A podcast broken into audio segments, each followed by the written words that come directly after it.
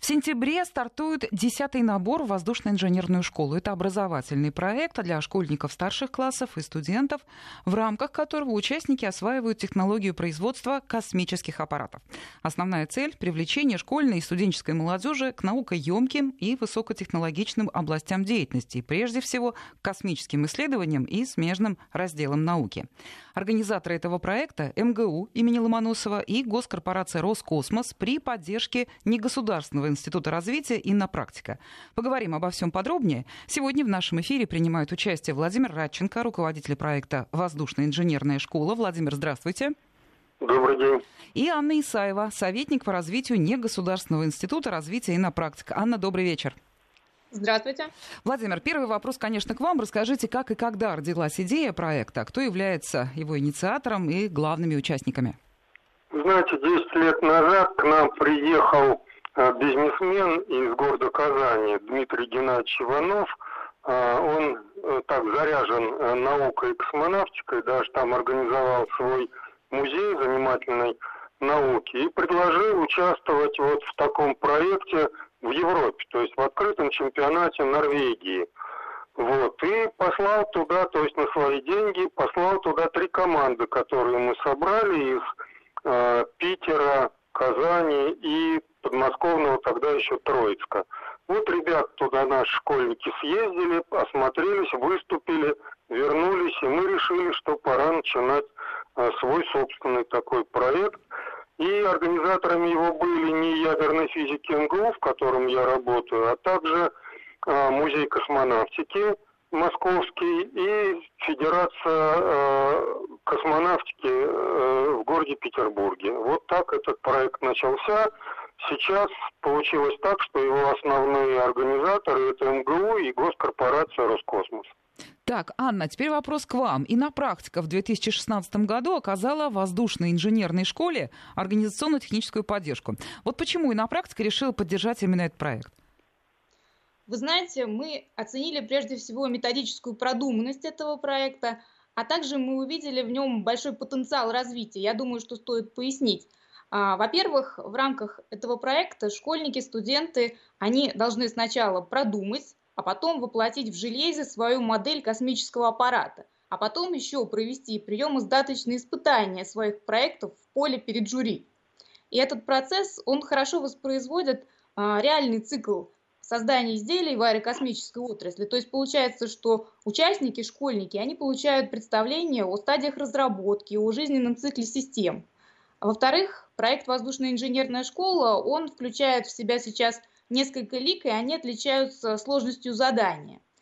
Таким образом, школьник, участвуя в разных лигах, э, развиваясь в этом проекте и переходя от лиги к лиге с более сложными заданиями, фактически он превращается из школьника 12 лет э, в такого молодого специалиста, инженера, который уже подготовлен к работе на профильных предприятиях. И третий момент. Э, воздушная инженерная школа, она проводит свое обучение и вовлечение в профессию через деятельность. Здесь мало заучить теорию, здесь нужно, чтобы твоя модель, она заработала.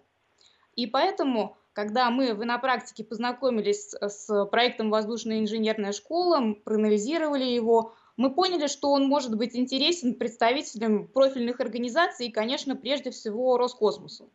Потому что фактически главная цель э, проекта – это восполнение кадрового дефицита инженеров аэрокосмической отрасли.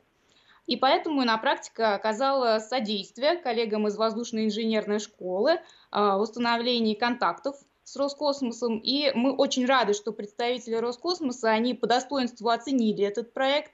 И теперь уже на ежегодной основе Роскосмос является партнером воздушной инженерной школы, заинтересован в выпускниках проекта, и мы надеемся, что это сотрудничество будет продолжаться и развиваться. Давайте теперь об особенностях воздушной инженерной школы. Вопрос руководителю проекта. Владимир, вот скажите, Консет изначально возник в США. А чем отличается наш отечественный проект от зарубежных аналогов? По какому принципу происходит отбор участников проекта? Ну и какие базовые знания у них должны быть?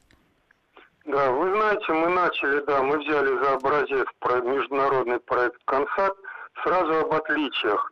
Там это проект для учащихся school, да, или студентов э, университетов, то есть это 17-18 лет. Мы сразу снизили э, порог возрастной. У нас это началось для учащихся 8-10 классов. Это первое. Второе. Мы сразу поставили перед ними более сложные задачи. Если там э, сразу они начинают работать на вот на известной платформе Arduino, да, которая известна всем детям, которые занимаются робототехникой, то у нас э, для нашего проекта им нужны были более серьезные знания в программировании уже в этом возрасте. И в-третьих, мы сделали свой конструктор, который серьезно отличается от зарубежного аналога, который более сложен, ну хотя бы потому, что там нужно уже паять, в отличие от того, что э, делается в тех конструкторах. Ну и в-третьих, это вот эта особенность, это наша траектория, но об этом можно сказать несколько позже. То есть мы расширили его и вниз по возрасту, и вверх по возрасту. То есть вот это принципиальное отличие. Вы знаете, а... наверное, у наших слушателей складывается впечатление, что если мы говорим о старшеклассниках, то это должны быть вундеркинды. Какие базовые Нет. знания ребятам нужны? Нет, ничего подобного, понимаете? Это э, базовые знания, это элементарные э, сведения по физике, математике и по программированию. У нас, я хочу сразу сказать, у нас а, нет э, особенностей, у нас нет привилегий каких-то или для, так сказать, элитных и рейтинговых школ. У нас очень много участников из обычных наших российских школ по всей стране. Базовые здания, да, надо а, учиться программировать, надо интересоваться физикой, математикой, а там дальше по ходу все пройдет. Первоначального отбора никакого нет. Они подают заявки в сентябре в октябре. А вот отбор происходит дальше, там зимой, когда они защищают свои проекты, весной, когда они демонстрируют нам работающий аппарат, ну и дальше, собственно, старты, которые происходят летом. Ну, какие-то вот разграничения все-таки существуют. Вот кроме, собственно, конкурса «Концат» в России, это регулярная лига, есть высшая да. лига, это для самых продвинутых, организована студенческая лига и лига юниоров да. для самых да. младших. Вы знаете, да, вот это вот еще основное отличие нашего от э, аналогов э, международных. То есть мы организовали вот такую траекторию. Потому что, во-первых, те, кто участвовал в нашей регулярной лиге, подросли и стали просить более сложных задач. Поэтому для них организовали высшую лигу. Потом у нас появились выпускники проекта, которые уже поступили в вузы, или студенты обратились к нам, а нам что делать? Для них мы организовали студенческую лигу, которая запускает уже аппараты в стратосферу. А потом пришли родители и учителя и сказали, а что нам делать с маленькими. И для них мы организовали Лигу юниор, 6-8 класс. Вот получилась такая линейка – или траектория от шестого класса и до студентов четвертых курсов. На примере а... вот любой из этих лиг э, расскажите, какие соревнования там внутри проводятся? А соревнования везде одни и те же. То есть это каждый должен сделать свой аппарат, в сентябре начать придумать идею, начать над ним работать, защитить свой проект, сделать свою эту железку, которая потом полетит, но для всех разного уровня задачи. И потом в июле мы это все запускаем, в начале июля, у кого на какую высоту. То есть если у юниоров это летит их аппарат на высоту 250 метров, то в регулярной лиге эта банка весом 350 грамм летит на высоту километр. Выше это уже аппарат, который они сами делают полностью, целиком, весом до килограмма и с более сложными задачами. Опять же, он сейчас у нас полетит на 2 километра. А студенческая лига, слава богу, у нас таких ракет нет, но мы запускаем на гелиевых зондах, шарах, летит в стратосферу, а это уже, понимаете, почти космос. Нам это обеспечивает компания «Стратонавтика», наши большие друзья.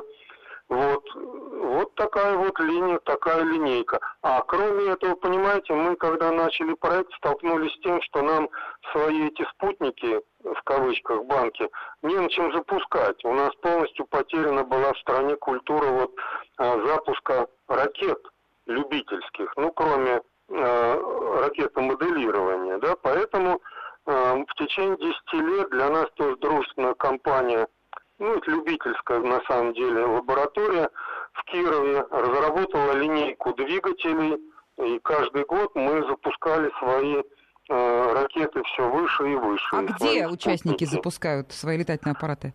А, начали первый чемпионат у нас был в, в Калуге, но мы, тогда у нас ракет не было. Мы запускали с вертолетов, с самолетов. Потом шесть лет мы запускали в Талдомском районе Московской области и жили в городе Дубне, в филиале нашего института НИЯФ МГУ. Три, третий год мы перебазировались во Владимирскую область, э, Камешковский район, аэродром Каменного. Там есть э, такой бывший аэродром э, сельскохозяйственной авиации. Вот там мы получили полную Понятно, а... да. Владимир, я на секундочку вас прерву, нам нужна пауза. Вести ФМ. И продолжаем. Это была техническая необходимость. Закончите свою мысль, Владимир. Вы нам уже все явки и пароли сдали. Итак, где еще? Камешковский район Владимирской области. То есть это вот люди, которые почему-то мы им очень понравились. То есть и мы вот очень дружим с этим районом и с его администрацией, запускаем свои спутники там. Понятно. А, ну вот давайте, вот следующий такой вопрос. Основная цель участников а, э, школы – это сконструировать летательный аппарат. Да. А, они этим занимаются самостоятельно, наставники у них есть. А как само обучение вообще проходит в школе? Ну, вы знаете, мы читаем лекции, с одной стороны, то есть вот э, мы читаем в течение осени, мы читаем лекции через интернет лекции, консультации, то есть они вот этому всему учатся, а, а потом зимой они приезжают к нам на зимнюю сессию в МГУ и защищают свои проекты. И там мы с ними э, занимаемся лекциями, мастер-классами и так далее, и так далее. То есть обучение, ключевая фигура здесь во всем, конечно, это руководитель команды. Это сугубо командный проект, э, поэтому там важная фигура – это руководитель. Вот если в начале проекта участники были только из московского региона, Казани и Санкт-Петербурга, сейчас команды представляют самые различные регионы России и зарубежья. Анна, вы подключаетесь к разговору. А, хочу вот вас спросить, по-вашему, с чем связана такая популярность проекта? Вы знаете, я бы выделила сразу несколько факторов. Во-первых, это доступность. То, что Владимир Вячеславович уже подчеркнул, то, что для того, чтобы стать участником, достаточно фактически собрать команду и заполнить заявку через сайт проекта. И все, можно уже приступать к работе в рамках воздушной инженерной школы. Во-вторых, это те возможности развития, которые есть в рамках этого проекта. Как э, тоже уже было сегодня сказано, то, что есть задания, доступные школьникам шестого класса, а есть а, вплоть до стратосферных запусков, то есть на 30 километров. Постоянно участники видят перед собой новые вызовы, и они постоянно могут а, развиваться, что очень интересно, конечно, для участников. И а, тоже такой момент очень важный, что в проекте много творчества, такого технического творчества, инженерного. Потому что, да, есть, конечно, обязательные квалификационные задания для каждой лиги, но э, участники могут сами предлагать дополнительный функционал для своих разработок и его реализовывать. Это очень интересно. То есть... Ну и последнее, наверное, что я хочу отметить, немаловажное, тем не менее, это то, что вот этот проект, он помогает молодежи в своей профессиональной реализации в такой стратегически важной отрасли, сфере деятельности, в аэрокосмической отрасли. Анна, а вот с вашей точки зрения, это интересно только для юношей или девушки тоже проявляют интерес? В воздушной инженерной школе я бы сказала, что на равных могут принимать участие и юноши, и девушки, и представительниц прекрасного пола достаточно много среди участниц. Влад...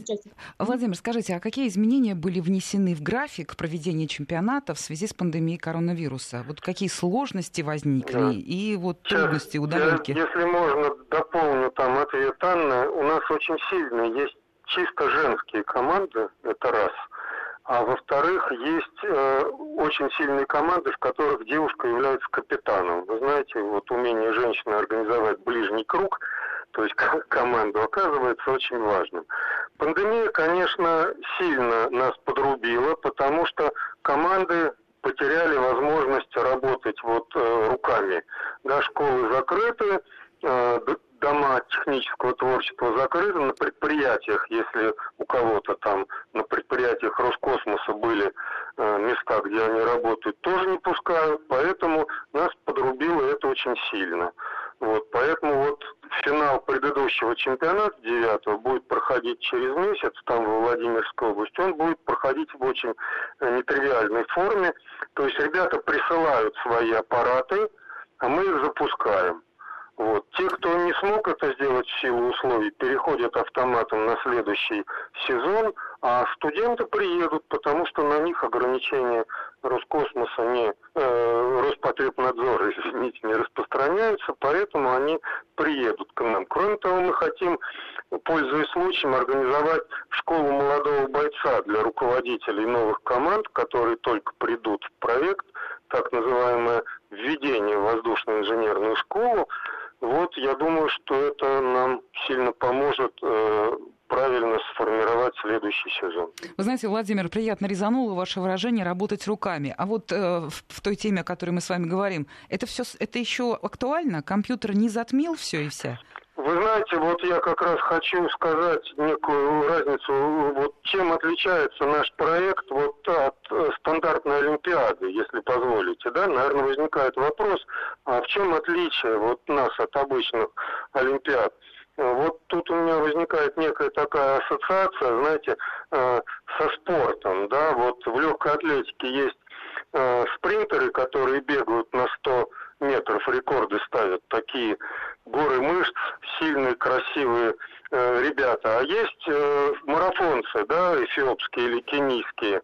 Вот они совсем другие. Вот мы, наши кадры, это скорее вторые, понимаете? Это люди, которые с сентября готовы взяться, придумать что-то и начать работать, не зная, чем это закончится в конце концов, и работать вот с этой вот железкой руками целый год. Там ее мучить, или она будет его мучить, да, то перегорит, то там контакт отвалится, то он неправильно запрограммирует. Это совсем другой менталитет.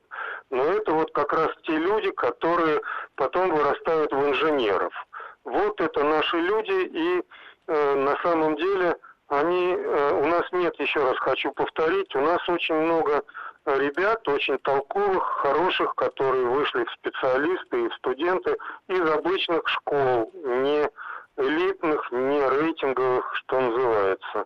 Вот поэтому вот такой у нас проект. А вот интересно, сколько летательных аппаратов, созданных участниками проекта, прошло перед вашими глазами, перед глазами ваших коллег? Бывало такое, что вас прям удивила вот и идея да. инженерная? Да, да. Было, и вы знаете, потом это получило продолжение. То есть, вот, например, пять лет назад парень из Казани э, сделал такой аппарат, который назывался коптер и спутник, вот консат в одном флаконе, да, то есть это запускалась банка, потом она наверху раскрывалась, четыре э, ноги у нее, то есть она опускалась как квадрокоптер. Вот, это из Казани, сейчас он э, магистрант физтеха и занимается э, аппаратом, который полетит на Марс. То есть есть такая программа «Экзомарс».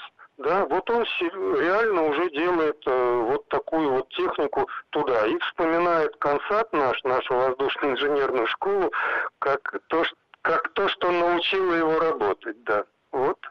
Ну и как Один всегда, знаете, вот о планах, да, вот ваши планы, ваши ожидания в связи с проектами, вам что нужно больше всего? Э, количество участников, все новые имена, новые люди, которые интересуются этой работой, или прежде всего качество? Вы знаете, у нас вот э, получается очень интересный момент. С одной стороны, мы проект такой социальный, да, то есть к нам не нужно войти, чтобы ему быть там, еще раз повторяю, там в элитной школе, либо иметь э, богатых родителей. С другой стороны, вот так получается, что мы воспитываем, вообще говоря, инженерную элиту. И те люди, которые работают э, сейчас, работают или учатся, заканчивают обучение, это очень серьезные специалисты. Поэтому мы вот тут вот определяем свою задачу все-таки так. Мы готовим специалистов. А, но, вы знаете, возникает интересный момент. Так как это проект сугубо командный, то возникают э, интересные тут люди. Есть люди, которые любят программировать и не любят паять, есть люди, которые наоборот, любят паять, не любят программировать. Но возникает интересная еще ситуация, когда и те, и другие плохо могут говорить. Тогда нужен, пиар, нужен пиарщик. Команда, нужна команда. команда Спасибо большое. Я благодарю участников этого разговора. Желаю вам успехов. С нами был Владимир Радченко, руководитель проекта «Воздушная инженерная школа» и Анна Исаева, советник по развитию негосударственного института развития и на практика.